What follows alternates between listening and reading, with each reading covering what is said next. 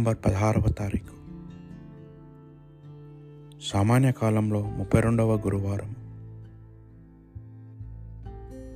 మొదటి పట్టణము సులమోను రాసిన జ్ఞాన గ్రంథం. విజ్ఞానము ఆత్మ తెలివి కలది పవిత్రమైనది. ఒకటే ఆయన బహు ముఖములు చూపట్టినది. సూక్ష్మమైనది చలనాత్మకమైన స్పష్టమైనది హాని పొందలేనిది మేలు చేయనది చురుకైనది ఎదిరింప సఖ్యము కానిది ఉపకారము చేయనది నరులతో స్నేహము చేయనది స్థిరమైనది నమ్మదగినది విచారమునకు లొంగనిది సర్వశక్తి కలది సర్వమును పరీక్షించినది.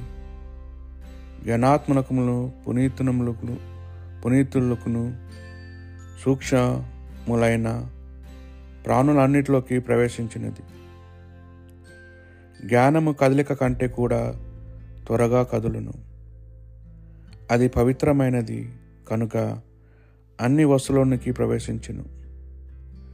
అది దైవశక్తికి శ్వాస శ్వాసము ప్రభు మహిమ స్వచ్ఛమైన ప్రవా ప్రవాహము. మలినమైనదేది దానిలోనికి ప్రవేశింపజాలదు. అది శాశ్వత జ్యోతికి ప్రతిరూపము. దేవుని క్రియశక్తిని ప్రతిబింబించు నిర్మల ముఖరము.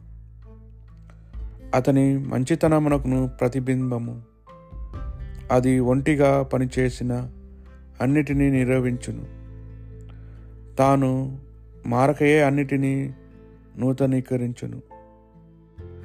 అది ప్రతి తరమునకును కొందరు భక్తులలోనికి ప్రవేశించి వారిని దేవుని స్నేహితులుగా ప్రవక్తులుగా మార్చివేయును. జ్ఞానము చేపట్టువాణిని మాత్రమే ప్రభువు ప్రేమించును. అది సూర్యుని కంటే తేజోత్తమంతమైనది. నక్షత్ర తారాసుల కంటే కాంతిమంతమైన వెలుతురు కంటే కూడా మెరుగైనది. వెలుతురు చీకటికి లొంగిపోయి పోయి చెడు మాత్రము జ్ఞానమును జయింపచాలదు. దాని మహాశక్తి ప్రపంచమంతటా వ్యాపించి ఉండును. అది సమస్తమును క్రమపద్ధతిలో నడిపించి సద్వినియోగము చేయును. కోరుకున్న దానిని జ్ఞానం నుండియే లభించును. ఇది ప్రభువాక్ ప్రభుని వాక్యము కలకాలము నిలుచును. ప్రభువుని వాక్యము కలకాలము నిలుచును. అది ఆకాశము శాశ్వతముగా నుండును. ప్రభుని వాక్యము కలకాలము నిలుచును. నీ విశ్వసనీయత యుగ యుగములు నుండు ఉండును. నీవు భూమిని నెలకొల్పగా అది స్థిరముగా నిలిచి ఉన్నది. ప్రభుని వాక్యము కలకాలము నిలుచును. నీ ఆజ్ఞ వలన సమస్తము వస్తువులు నిలిచి ఉన్నవి. అవి ఎలా నీకు సేవ చేయుచున్నవి? ప్రభుని వాక్యము కలకాలము నిలుచును. నీ వాక్యములు వివరము వెలుగును దయచేయును. తెలివిలేని వారికి తెలివి పుట్టించును. ప్రభుని వాక్యము కలకాలము నిలుచును. నీ ముఖకాంతిని ఈ దాసుని మీద ప్రసరింపచేయము. నీ కట్టడలను నాకు బోధింపుము. ప్రభుని వాక్యము కలకాలము నిలిచును. నేను నిన్ను శృతించుటకు దీర్ఘకాలము జీవింతును గాక.